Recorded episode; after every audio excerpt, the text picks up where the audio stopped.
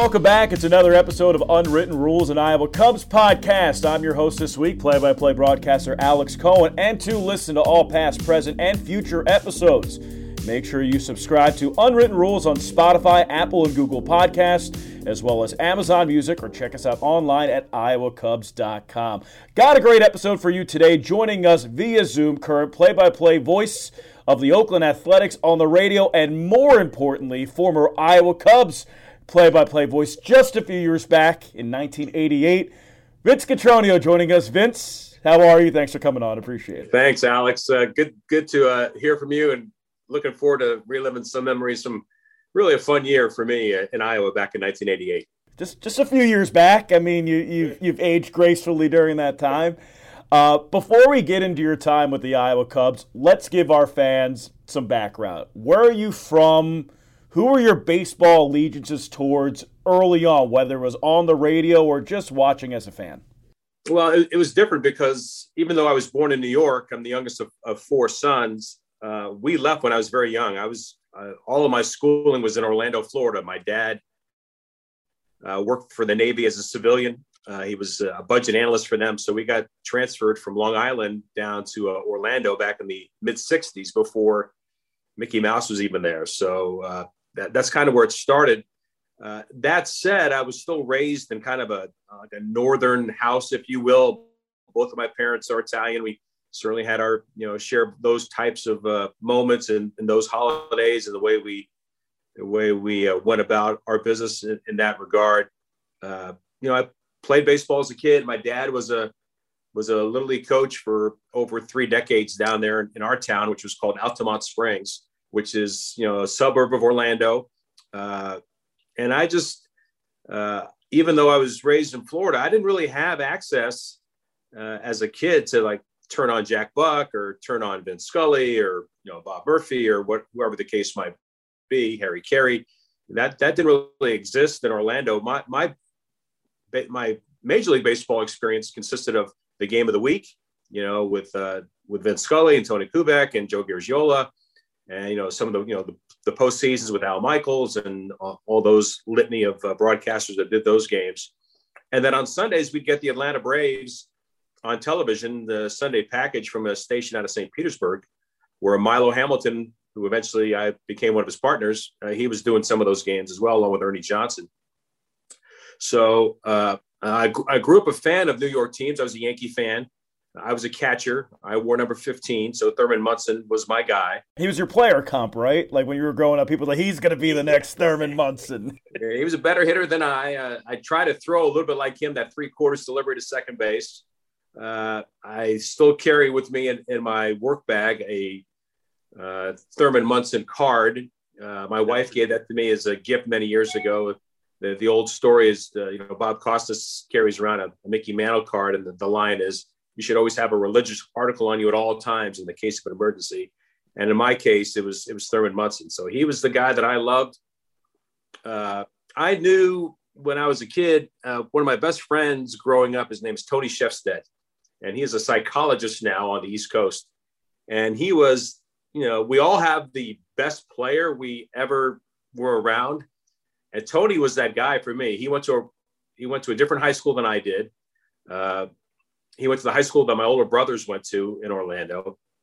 I didn't play high school baseball. I played one year of high school football, did uh, PA for the football team, and I did uh, wrote for the school newspaper. I was a sports editor, those kinds of things.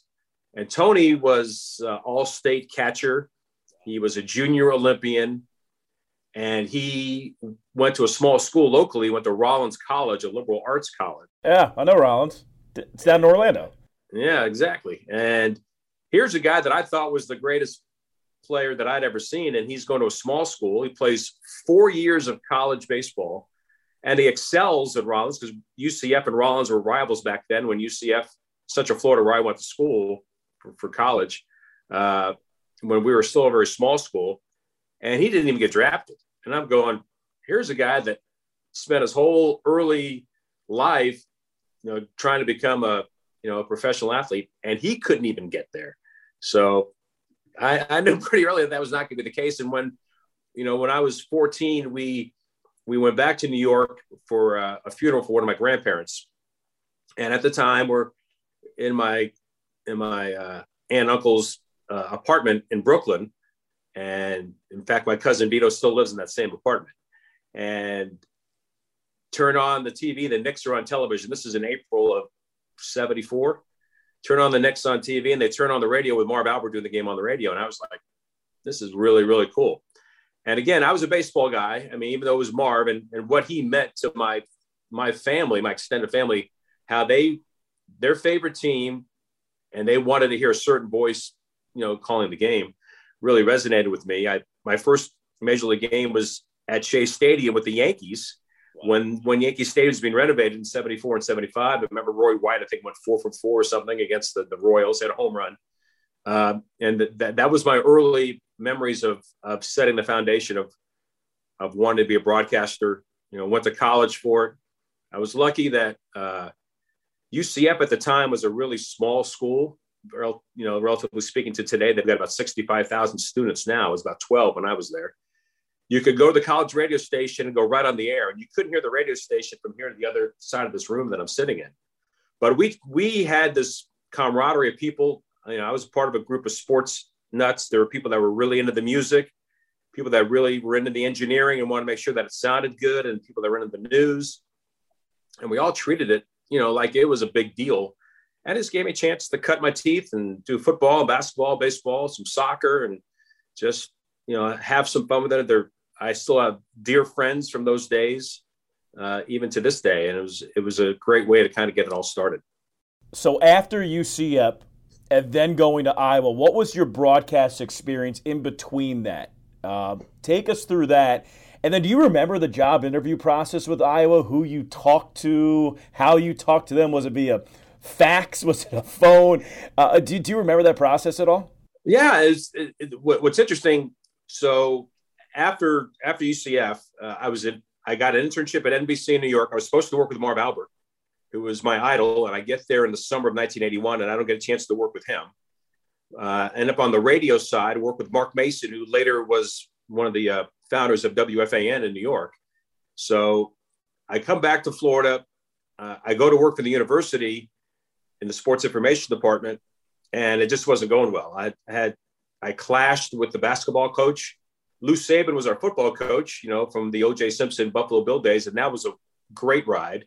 Jay Bergman was the baseball coach, who is to this day a dear friend of mine. And he took my resume to the winter meetings in Nashville in December of 1983, I, unbeknownst to me.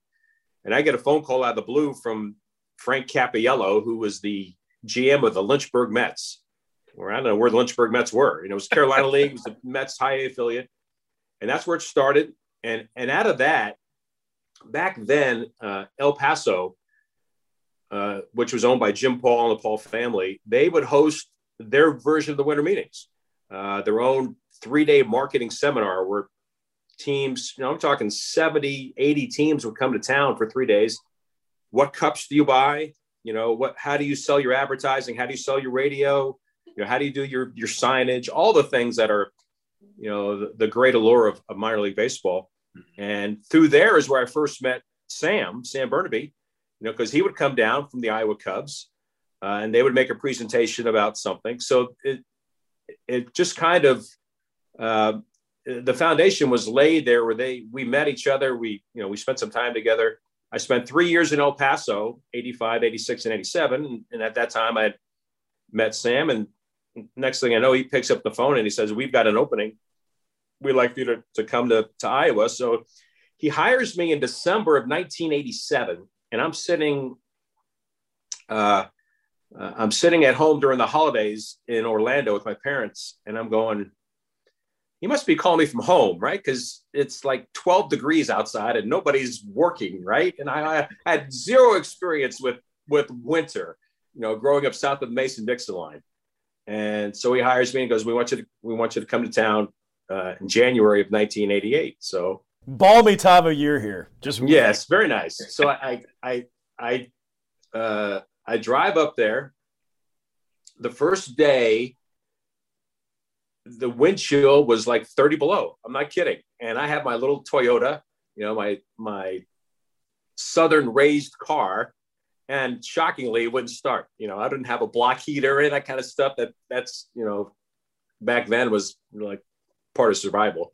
So i couldn't even get to work the first day. It took me a while. So we had to jump my car. And and as basically as you as you know alex you, you throw on another layer and if you have to you walk the skywalk downtown and you talk to the clients and you go to work. And that was it was it was a lot of fun. I mean, I uh, Sam is still a friend of mine. Uh, Todd Gusky, who was one of the assistants there, we are our families are very close. Uh, I have just a lot of fond memories of, of Iowa, a lot of fond memories of the team. Uh, you know, going downtown to Johnny's and having a couple of beers with then minor league umpires that became longtime big league umpires. It was it was a great time. So before we get into more of that time in Iowa, it's time for me to remind you guys to subscribe to Unwritten Rules and Iowa Cubs podcast on Spotify, Apple and Google Podcasts, as well as Amazon Music. For more information on future guests for the Iowa Cubs podcast, make sure you visit us on iowacubs.com. Vince Cotroneo, currently one of the radio voices for the Oakland Athletics, formerly the voice of the Iowa Cubs, joining us. So Vince, you talk about when you get to Iowa, it was a balmy negative 30. Your car doesn't start. But when you step into Sec Taylor Stadium for the first time, what's your initial impression? That was a lot of fun. I mean, I, I, you know, I had not been at that level. You know, AAA was and still is. You know, it's a breath away from the big leagues. And if if, if you're doing what, what we do for a living and you get that opportunity, you, you know, you're it becomes even more real. El Paso was a wonderful time for me. You know, three great years in the Texas League. We were fortunate we got to fly a lot of, you know, for our travel because we were so uh, remotely distanced from the rest of the league. So I, I got a little bit of that taste, but it still wasn't, it wasn't AAA. Pete Mackanin was, was our manager.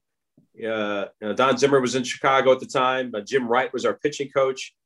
And I haven't. I've seen Jim a couple times over the years. I, I, still see Pete. You know, he's he's done some scouting over the years, and he shows up in a press box somewhere, and and it just brings a great smile to my face. Uh, Mark Grace was on the team. Yeah. Uh, Damon Berryhill was on the team. Doug Dascenzo uh, didn't have a whole lot of pitching on that club. I think I saw that Bob Bob Tewksbury and Scott Sanderson were on the team at yeah, one point. Yeah, that's right. Tukes was on the club. Uh, didn't talk to Sanderson a whole lot, but uh, had a nice relationship with Bob, which continues to this day. Uh, I remember, you know, of course, you know, the restaurant down the left field line where the clubhouses were back in the old days. And, uh, you know, Sam and Ken, uh, you know, were the owners and they would be in the ballpark and they'd be in the offices quite a bit.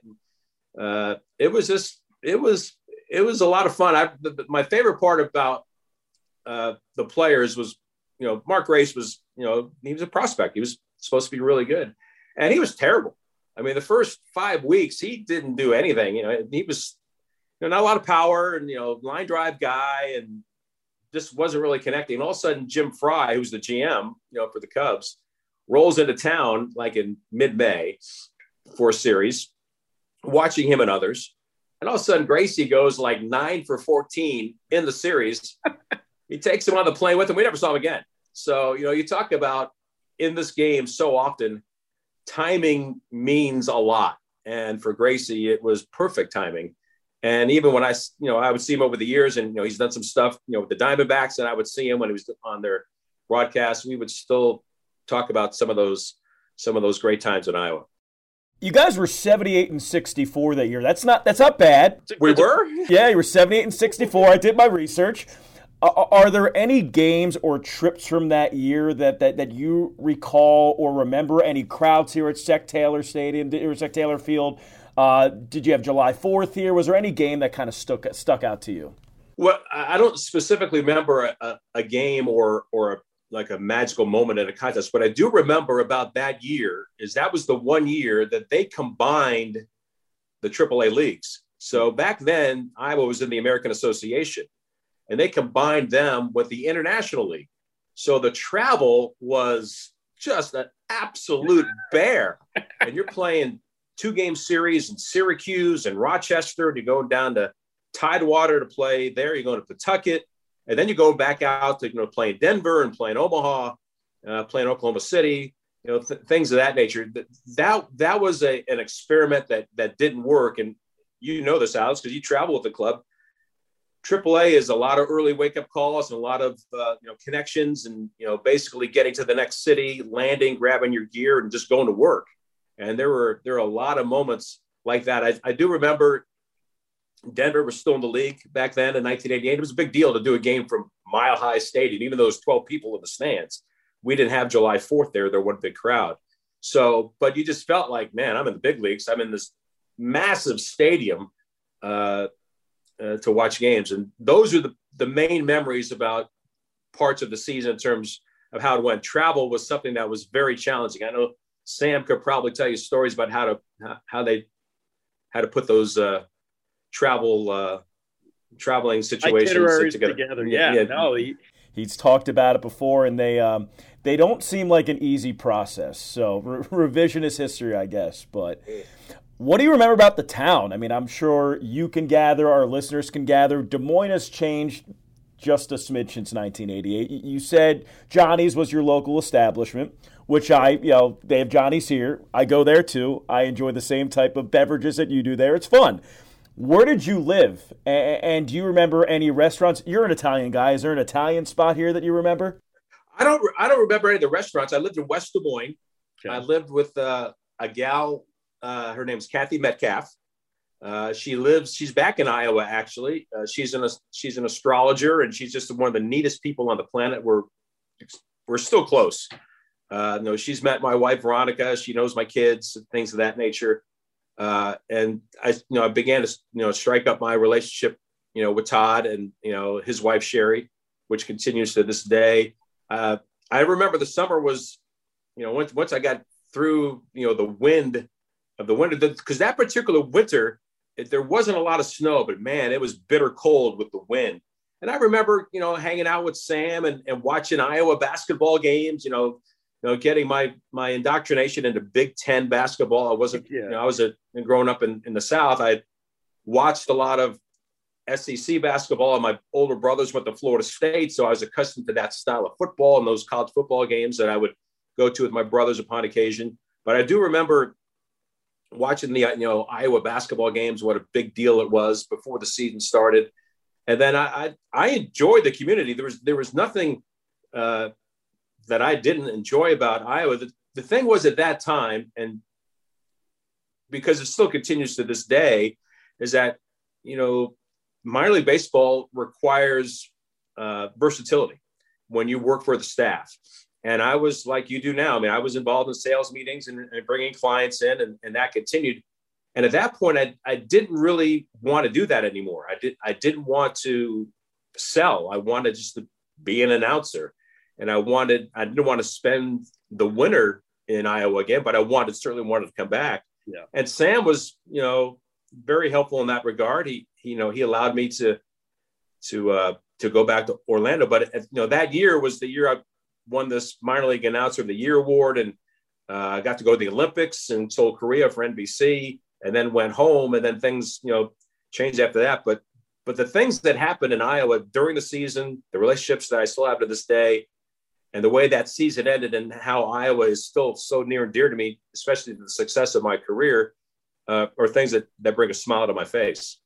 You talk about your relationship with Sam. Sam's still here. He's our team president. Can you give us a little flashback of what Sam was like and what he would affectionately call his heyday? Yeah, give us a little, paint the picture of what Sam Bernabe was like back in 1988. You walk in on a Saturday morning during the off season, and as you walk into the office back then, I remember you walk, there's like a little reception area, and he'd have his little band box, and he'd put on Bruce Hornsby in the range. That was like the way we kicked off the day. That was the day Bruce Hornsby was so popular back then. And you know, he was he was a golfer, still's a golfer. And, you know, I, you know, I knew Mary, and I wasn't around when, when they started the family a whole lot, but you know, you know, I knew Mary. She would come to, to the office occasionally, and and she was, um, you know, Sam back then was kind of low key. Didn't you know he he was you know dealing with you know things above him with ownership and trying to keep them happy and and trying to do the job and then trying to manage you know a bunch of misfits like us in the office and and make sure that they were you know doing things the right way. I mean, the Iowa Cubs were it. I mean, they were the it was a big deal. That was that was the year that you know Wrigley got lights, and I remember in the actually we had a home game that day. The night that it was rained out, you know, they're supposed to play the game and it didn't play. Then they played the next day with the lights on. But I remember being at the stadium at Sec Taylor when all that happened, and what a big deal that was.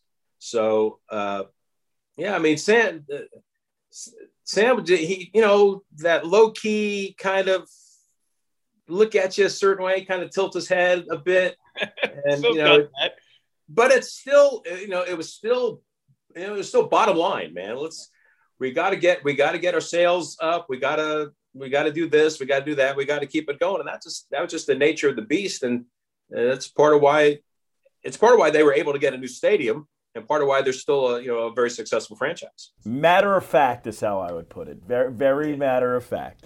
Vince Cotroneo, former voice of the Iowa Cubs, joining us on Unwritten Rules and Iowa Cubs podcast. If you haven't subscribed yet, you should. Follow us along Spotify, Apple, and Google Podcasts, and Amazon Music.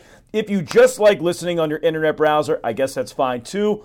All new episodes will be posted weekly on iowacubs.com. You talked about your year 1988 with the Iowa Cubs. 1989, 1990, you're with another team. It's what, the Tucson Toros? Is that correct? 1991, which, doing simple math, that is 30 years ago. You get your big league break with the Houston Astros. You've been in the big leagues ever since. Do you remember where you were when you found out that you got your first big league job offer? Wow, that's a great question. I, I, if you don't mind, I want to take one step back about the Iowa season of 1988 because back back then, the major league teams still came to town to play the exhibition game okay. against the AAA team, and they came, I think, in May of that year and Zim was the manager. And there was some significant controversy that year because in the clubhouse, somebody had put a picture up of Zim and they made it like a dartboard. And I want to say it was Les Lancaster, who was the right hand reliever, that might have been the culprit with that. Well, Zim saw that and he went ballistic that day. and it, it, was, it was, you know, that's supposed to, you know, it's, you know, when, when you're a minor league operator, you know, you have the chicken and you have the fireworks. And back then, yeah. if you had the major league team, it's like, man, all hands on deck, and it's going to be an overflow crowd. We're going to rope off the outfield. We're not going to stop selling tickets, and we want to serving, You're serving prime rib for the media spread. You got everything. Yeah, and you know the, the, the players will play one inning and they disappear, but that was okay. Uh, but that was that night did not end as, as smoothly as as I think they they wanted to end. It was it was an, an interesting time, an interesting night uh, in Des Moines. But going going to uh, to Houston, it's when I when I talk to people, Alex, about you know how I got here and how do you get jobs, and you know people are you know wanting to send you their work, and I'm always happy to listen to it and you know just give one person's critique. Every I got to find some wood to knock on. Every job I've I've gotten from A ball to the big leagues was because I knew somebody. It wasn't a straight application, which I did. You know, I applied to the Mets after the 88 year. I was a finalist for Mets radio going into 89. Gary Cohen got the job. Gary was already doing games for them. Yeah. Uh, you know, part time. And I told Gary, I said, unless you're going to axe murder somebody between now and opening day, it's the job is yours. But that was just a you know great experience. Talk to the Pirates and you know talk to other clubs along the way. But with, with Houston, my eventual boss called me and said, Could you send us some stuff? We're interested in hiring you. Uh, we have an opening. It's not play by play. You would host uh, the call in show, which I called the Drunk Patrol eventually, uh, after home games. And I would do nine innings of color on the road on the radio with Milo Hamilton and Bill Brown. And that was that was the opportunity. And um, that's how that started. So I sent them some work and then they flew me to town, interviewed me, and they hired me. So it wasn't like where you're you're searching and you're grinding, you're trying to find some some nugget. If it, if there if there's a, a team that has an opening and you and you send your stuff and you keep your fingers crossed. They called me is how that that started in Houston. Yeah, there's there's no uh, online demos back in 1991. I didn't have a website back in 19. No, yeah, I, I, I didn't think so. But you obviously had a phone because they telephoned you and said, "Hey, we're gonna we're gonna fly you down." So you spent a handful of years in Houston. You, you talk about working with Milo Hamilton, Ford Frick Award winning broadcaster. Then you spent six more years with the Texas Rangers working with Ford Frick Award winning broadcaster Eric Nadel. He was named after that, Milo, during your stint. Early on in your broadcasting career, you're working with Hall of Famers named, you're named right off the bat was that nerve wracking in, in any moment? I mean, to me, that's like an NFL wide receiver getting drafted by the Colts, playing with Peyton Manning, then three years later getting traded to the Patriots, and playing with Tom Brady. So that, that that's a little scary to me. What was that like for you? Well, you know, with Milo, like I mentioned earlier, Milo was somebody that I watched as a kid. You know, I watched him do the Braves telecasts, you know, back in the 70s uh, before I, you know, started doing this. And I mentioned that to him and that I was trying to ingratiate myself to him as best I could. Uh, Milo at times was challenging, but the thing that I always admired about Milo was his unwielding enthusiasm for the game. He he just it really kind of it, it got him going. I mean, it, it, made his day to be behind that microphone and call that game. And he prepared, you know, as hard as anybody that I saw. He he had bookwork that he that was legendary. The stuff that he kept track of. And we all have ways that that's our Linus blanket that we keep track of things that, that keeps us secure in what we do. And I just I watched that and I and I paid attention and I learned and, and I tried to explain that to him that you know, it was important for me to to learn that from him. And at times it was a good relationship, and at times it, it was it, it wasn't as smooth as I had wanted. But Bill Brown, who's still a dear friend of mine, he was you know just wonderful and very professional. And Larry Dierker was doing games before he uh, before he became the manager of the team yeah. in my last year in 1997. Uh, and he was great. I, I, just I I just try to learn. I, I made sure I went into spring training '91 as prepared as I could be for what I was what I was about to do. And uh, opening day 1991 is is one of the greatest memories I've ever had. Not not just because it's your first game and it's always it's you know it's always something you remember. But going back, I did two games for the Astros at '89. I flew to Houston after the first season in Tucson, which was an, an Astros affiliate. Farm director said, We want to fly you to, to, to Houston just as a thank you. You're not going on the air. Just want you to see the surroundings and you know watch a couple of games. And then, who eventually became my boss, Jamie Hildreth, taps me on the shoulder an hour, literally an hour before the game, sitting in the press room, saying, oh. uh, "Bill Brown is sick. I need you to do the middle three innings on, on radio." Wait, what? that's how that happened in 1989. That's how you make your big league debut when you're going as like a oh I'm going to check out the big league ballpark, big league press box, and then an hour later you're on the call for your first. Mark Portugal's pitch of the game against Cincinnati or somebody, and I'm going, you know, okay, you know, it's almost like you don't tell the quarterback he's going to start before the game. Did you even have a book on you? Did you even have like your like?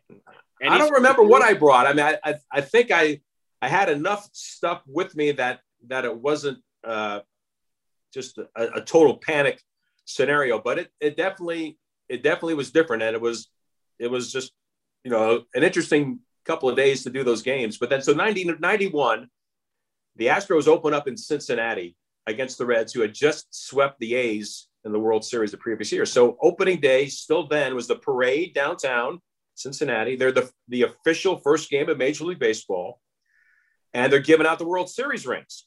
And so Marge Schott, the owner, she doesn't know anybody's name. And here's my boy, and it's Chris Sabo. Here's another one of my boys, and it's Barry Larkin, and they, they hand him the ring and whatnot. But before that, it's opening day on the field, and you've experienced it. Opening day, every media person is there. Yeah. And my job was to do a pregame radio show and uh, do an interview with somebody. And I wanted Lou Piniella. Had not met Lou, didn't know anything about Lou. And so all the TV cameras and everybody's around batting cage and whatnot. And I go up to Marty Brennaman, who was the longtime voice of the Reds, who was who became a Ford Frick Award winner as well. I said, "Hey, Marty, uh, what do you think? I'd, I'd like to do Lou for a pregame show."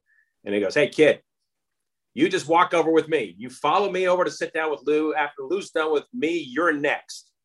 The heck with the rest of these guys." And that's what happened. You know, he he, awesome. he took me under his wing and he just walked me over there. Literally, like you're under his shoulder. Almost, yeah. I mean, yeah. And, you know, it's funny. I'm sitting in Arizona where you know we played the Reds in spring training for a game that we broadcast uh, yesterday, and Marty Marty wasn't at the game, but Marty's in town this week, just on vacation now that he's retired. You know, over on the other side of, of the valley with the, with the Reds. So it just it was a it was just a, an unbelievable moment, and those years in Houston were were a great learning process and Eric, you know, same thing. Uh, Rangers had an opening. Brad Sham was his partner. Now, Brad is the voice of was, the, the Cowboys. Was then, it's still now the longtime voice of the Cowboys. He had a falling out with Jerry Jones back then, and he did three years of baseball. And all of a sudden, he got a chance to get back into football. And you know, Brad's a football guy. He's no, he, I mean, he knew the he knew baseball, but didn't really know baseball. And I had met, you know, Eric because we would play exhibitions at the end of the year and the spring training. Astros and Rangers. Nolan Ryan would pitch and get a big crowd, that kind of thing. And I did a banquet, you know, in Texas, you know, one of the minor league teams. So I, I developed a relationship with Eric, and he called he called me and said, "Hey, you know, we'd like to talk to you." And so his boss contacted me, and I got that job in '98. And I called my dad, who was still alive at the time, sitting in then Governor George Bush's office because he was one of the he was the managing partner of the team. Yeah. And Eric to this day still has a very close relationship with uh, George W. Bush. And so he comes on the air on opening day with us in 1998. And we're doing the game, and here comes, you know, uh, George W. and he and he sits between us, and and so Eric's talking to him, we're talking about stuff and whatnot. Then it, it just kind of matter of factly turns to George and he goes, "So, uh, anything you want to you want to announce today that you're going to be doing in the next couple of years? Because you know all this conversation about running for president, and you know it was, it was just a kind of a fun moment. And Eric, you know, Milo was different. Milo was so different than Eric because Milo was, you know, he had a very big ego and he earned it with all that he had done. And certainly winning the award proved that, you know, he was worthy. Eric to this day has zero ego. And we, you know, we struck up a great relationship. I we I since got married, uh, started a family. Uh, so my two older kids, Dominic, who you know, who's 26, and Olivia, who's 25, still call Eric Uncle Eric to this day. That's how close he is. He didn't really know Sophia early. I mean, Sophia, my youngest, has since you know certainly seen Eric, but not not the same kind of closeness. And th- those were those were sixth grade years. The first uh, two years went to the postseason against the Yankees, scored one run in each series against the Yankees. But uh, you know, you know, Pudge and Juan and you know Rafi, and then Alex Rodriguez shows up, and it's just those were those were some wild times. So you go back from that, and now you're on what year 16, 15 with the Athletics? I think it's 15th year with the A's. Yeah. 15 years working with Ken Korach as, you know, after Bill King passed away, Ken moves over to that, that slot. You join Ken. How enjoyable has it been for you to be able to put down those roots for 15 years in the Bay Area? Yeah, I, I, I swore that I would never work for a California team because I knew I couldn't afford to live out there with a with a young family, and now I work for California. on. yeah, that, that swear didn't work. Yeah, be careful what you wish for. So right. I, I worked there longer than the other two teams that I worked for combined, but it was challenging at first because you mentioned Bill King. Bill, you know, beloved figure in the Bay Area because of not just the A's, but he he did the Warriors when they won the, the NBA championship with Nate Thurmond in the 70s. He did the Raiders during the Madden years. Actually, went down to LA, did some of the games, and they moved to LA. You know, his relationship with John Madden was very close, and then all the success he had with uh, with the Athletics, and he passed away unexpectedly.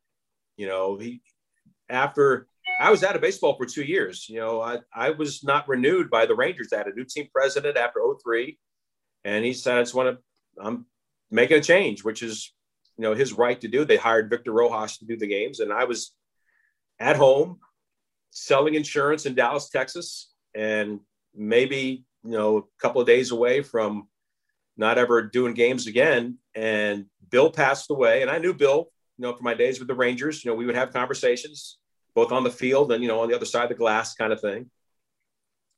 And he passed away unexpectedly in October of 05. And I got hired, and the fans never got a chance to say goodbye to Bill. You know, not that Bill, not that Bill was retiring, but he he left and he didn't get a chance to, to feel how beloved he still is in that community. So my first game in spring training of 2006 out here in Phoenix, I opened the broadcast and I wrote this speech. I just basically said, "I'm sorry that that you've lost Bill.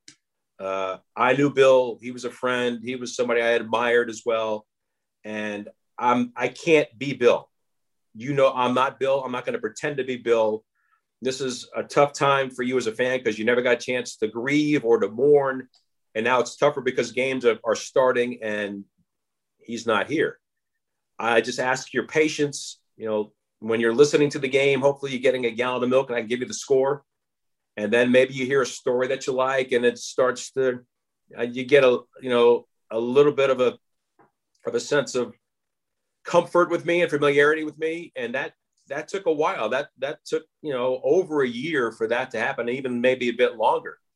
Well, I was lucky in that 06, we went to the postseason, uh, swept the Twins in the first series, uh, and then lost to the Tigers in the second series. So the team was a winning team again, and that that helped kind of eased me in because you're certainly focused on what's happening on the field and, and rooting for them. And as long as I gave them the score, it was going to work out. But th- that was that was challenging, and I am I'm very lucky to be there. Ken and I were friends back in the minor leagues. He was in Vegas when I was in Tucson.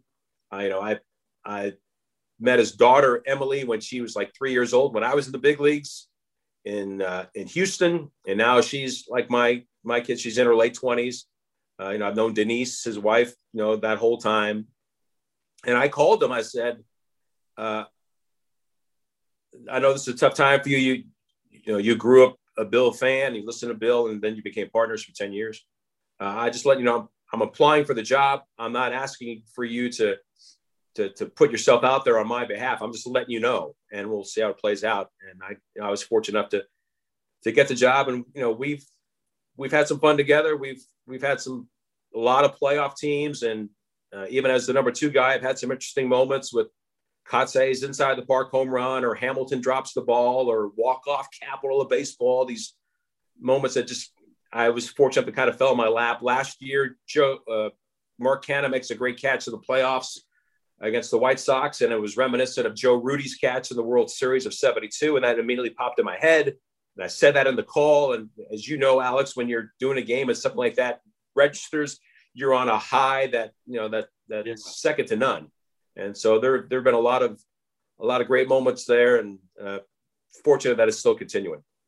Finishing up our episode with Oakland Athletics radio voice and former Iowa Cubs radio voice Vince Cotroneo here on Unwritten Rules and Iowa Cubs podcast. One last time, you haven't heard me the three previous times.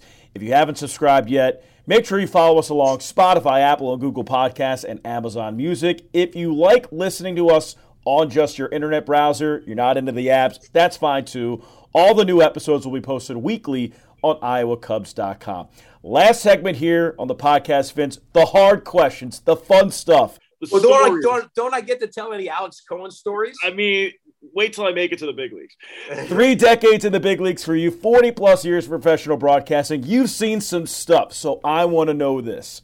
You've talked about some of the guests who you, you've talked to on air, your broadcast partners. Who is your favorite baseball related guest you've had either on a pregame interview or on air with you? It's not even close. It's Tony Gwynn. Tony Gwynn was pregame show emeritus, and everybody else was playing for second second place. Tony you know, when he was playing for the Padres, he would be sitting on the bench an hour before batting practice, and he was just like sitting there, like he, he was like waiting for somebody to go up and just start talking, or, or more importantly, in my case, start listening to his him talking, and you know, that really high voice and just a lot of you know joy in that voice that he had, and he was, I mean, he was wonderful in terms of of all the players that, and I've had a lot of great ones to, to, to be around and talk to, but Tony was at the top of the list. You spoke briefly about your first game in 1991, Marge Schott against the Reds.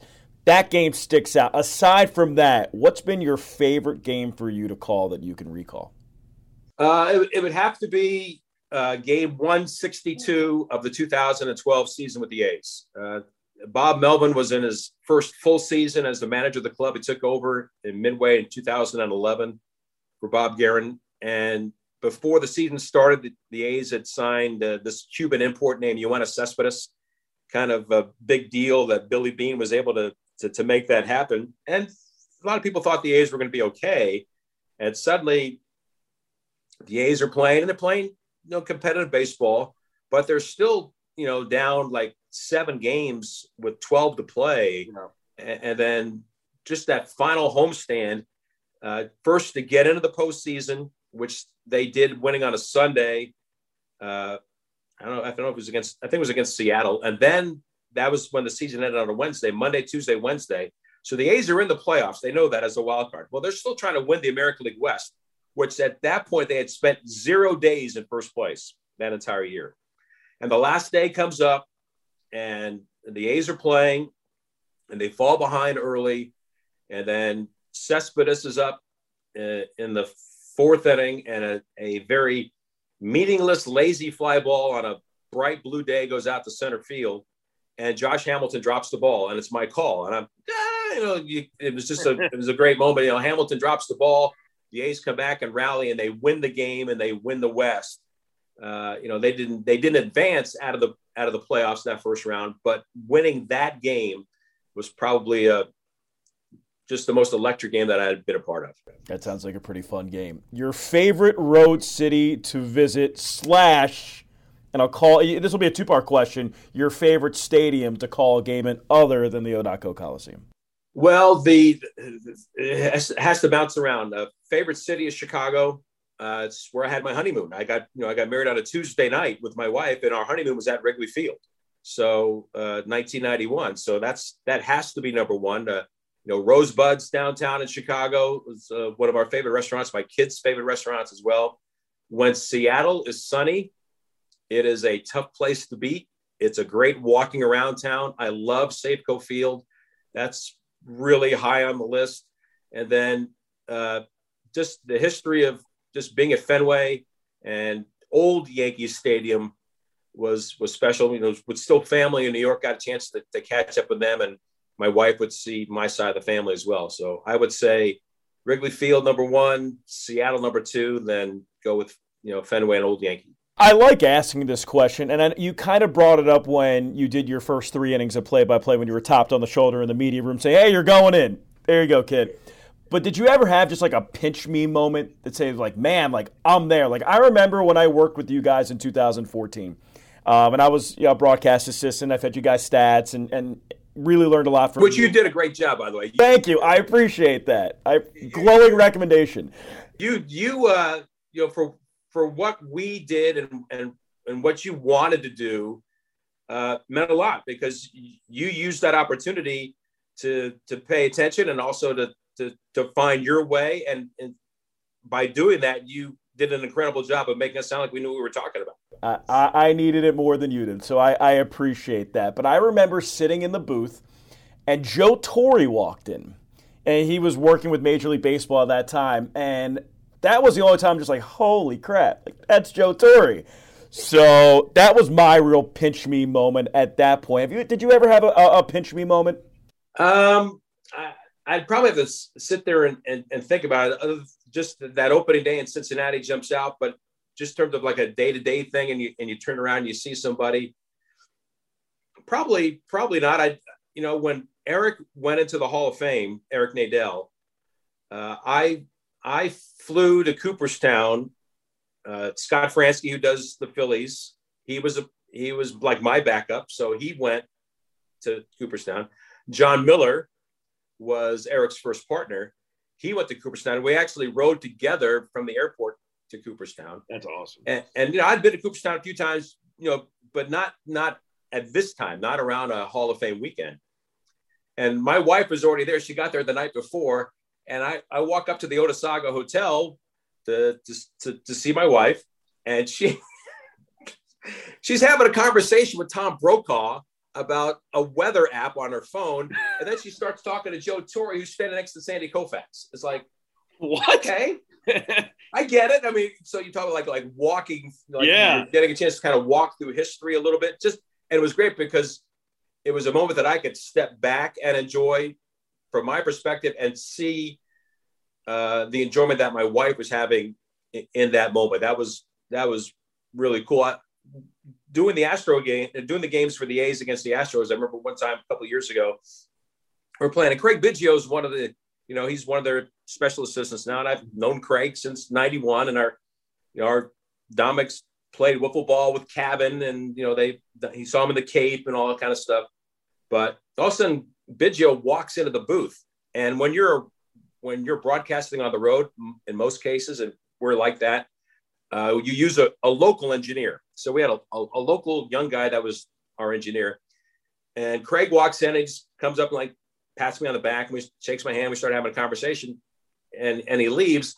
And the engineer looks at me like, that was Craig Biggio. I, I, go, yeah, it was. I mean, I could, you know, he's, he's, Craig. yeah. He's, he, he puts his pants on one leg at a time. He has more change in his pocket. That's the only difference. So, he's your wallet.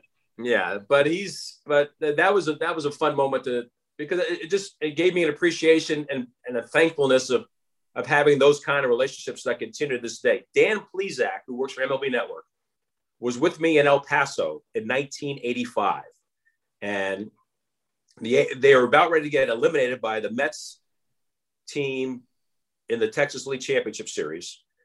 And I needed Terry Bevington, our manager, to do the pregame show. He wouldn't do it. He was like, he was a chicken. And Plesac walks up and goes, I'll do it. And, you know, we had a relationship that whole year. And to this day, we still, we still talk. I see him, you know, when he comes to town for spring training and, you know, he's just, he shows up one day in Philadelphia in the booth and gives you a big hug. Those are the kind of things that we're so fortunate to have in our lives and get a chance to experience. And I'm, I'm thankful every day that I get to do what I do. All right, one final question before we let you duck out of here, and it's an important one, and it's somewhat long-winded, so bear with me. You brought it up. You have a lovely family. You have a wife, three beautiful, well-adjusted kids, a son-in-law. Your fir- firstborn, son Dominic, you brought him up, up-and-coming broadcaster in the industry. You know, calling games in minor league baseball. He's done some stuff for the Pac-12 network. As a father, I'm sure you told your kids that you could do anything that you want to do, be anything that you want to be when you grow up. Well, Dom chose your career path. What's that been like for you? It, it really has been something. I mean, this is a kid that wanted to be a garbage man when he was three. He wanted to be an astronaut when he was probably still wants to be an astronaut, but he, he did when he was a young kid. And then when I was at the Rangers, he got a chance to be on the field and take, but you know, they would hit ground balls. To Jerry Narron and Bucky Dent and Steve Smith would hit ground balls to him, to Patrick Mahomes, who was there when his dad pitched one year. And you know, a bunch of the other guys, Palmeiro's kids and Pudge's kids and whatnot. And he was around it. And, and then he went to Arizona State, you know, to, to work on the broadcast. And I try to tell him all the time because he, he experienced when I, when I was not renewed in after the 2003 season, he was nine years old, you know, he was nine to 10. I got a chance to coach him in, in travel ball that those two years, which was very rewarding for me, absent of doing my job and every time, you know, I would mention stuff to him about, hey, so and so didn't get his contract renewed, or you know, this is a tough business. He goes, yeah, I know, I get it. You know, this is still something I want to do, and he's he's a talented kid. You know, he's he's really sharp in in the the things that happen from a modern point of view with you know with uh, social media and also with uh, you know he's got cameras and he's got you know drones, drones and he's, yeah and he's got all this kind of stuff that he that he does and he he, he loves baseball and he loves golf and he's trying to combine the two right now. Uh, we did our first game together in spring training like three or four years ago. That was, was my over- next. Yeah, that was my next question. Doing a, a big league spring training game with your son, how enjoyable and how emotional was that? It was. I mean, it was. It was very emotional. Um, it just, it just was different. And, and the, the thing was, he was the lead.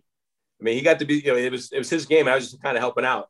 But we were just talking about this a few days ago because he recalls we're getting ready to do the game over in Peoria, either playing the Padres or the Mariners, and he looks to the next booth over, and David Forst and Billy Beane are sitting in the booth. So he's going, "Oh my God, here I am! I'm going to make my major league debut, and the GM is going to hear every word I say. I better get it right." So uh, he's he's been around it a lot. Uh, he's pretty mature kid. Uh, he likes what he's doing, and that was that was special. We've done we've done games together for for three years now, and uh, always look forward to, to, getting a chance to do that. And it, you know, that's just you know that's just a dad moment. It's not a baseball moment. It's not a broadcasting moment. It's just a dad moment. Well, hopefully there's more games for the two of you calling side by side on the horizon because obviously you've been in the big leagues for a long time. You're well respected. I think you and Ken are the best radio booth in the business. I'm a little bit biased, and Dom has a lot of talent and obviously has the pedigree for it. So hopefully you guys can do games in the future together as well. Well, I appreciate that, Alex. Uh, it's uh, knock on wood. It's it's been a a roller coaster life, and I'm thankful to be a part of it, and uh, hope it still continues. And I wish you all the best as well. There's there's there's nothing like being in the game, and there's nothing like broadcasting a game. And uh, the reminder that I, you know, said before, you you're you're knocking on the door, and you're certainly talented enough to to be here. You know, it's just it's just one of those things. It's a very subjective business, unfortunately, at times. But trust in your talent, trust in your ability, and you'll you'll be doing the same thing that we're doing up here. I, I appreciate it, Vince. Thank you for joining us, and, and go A's unless they're playing the Cubs, of course. But uh, we really appreciate the time, and uh, Vince, best of luck this year. Thanks, Alex, and thanks for allowing me to relive some great memories there in Des Moines. It was a lot of fun. That was another episode of Unwritten Rules and Iowa Cubs podcast. For Vince Cotroneo, I'm Alex Cohen. We will see you all next week.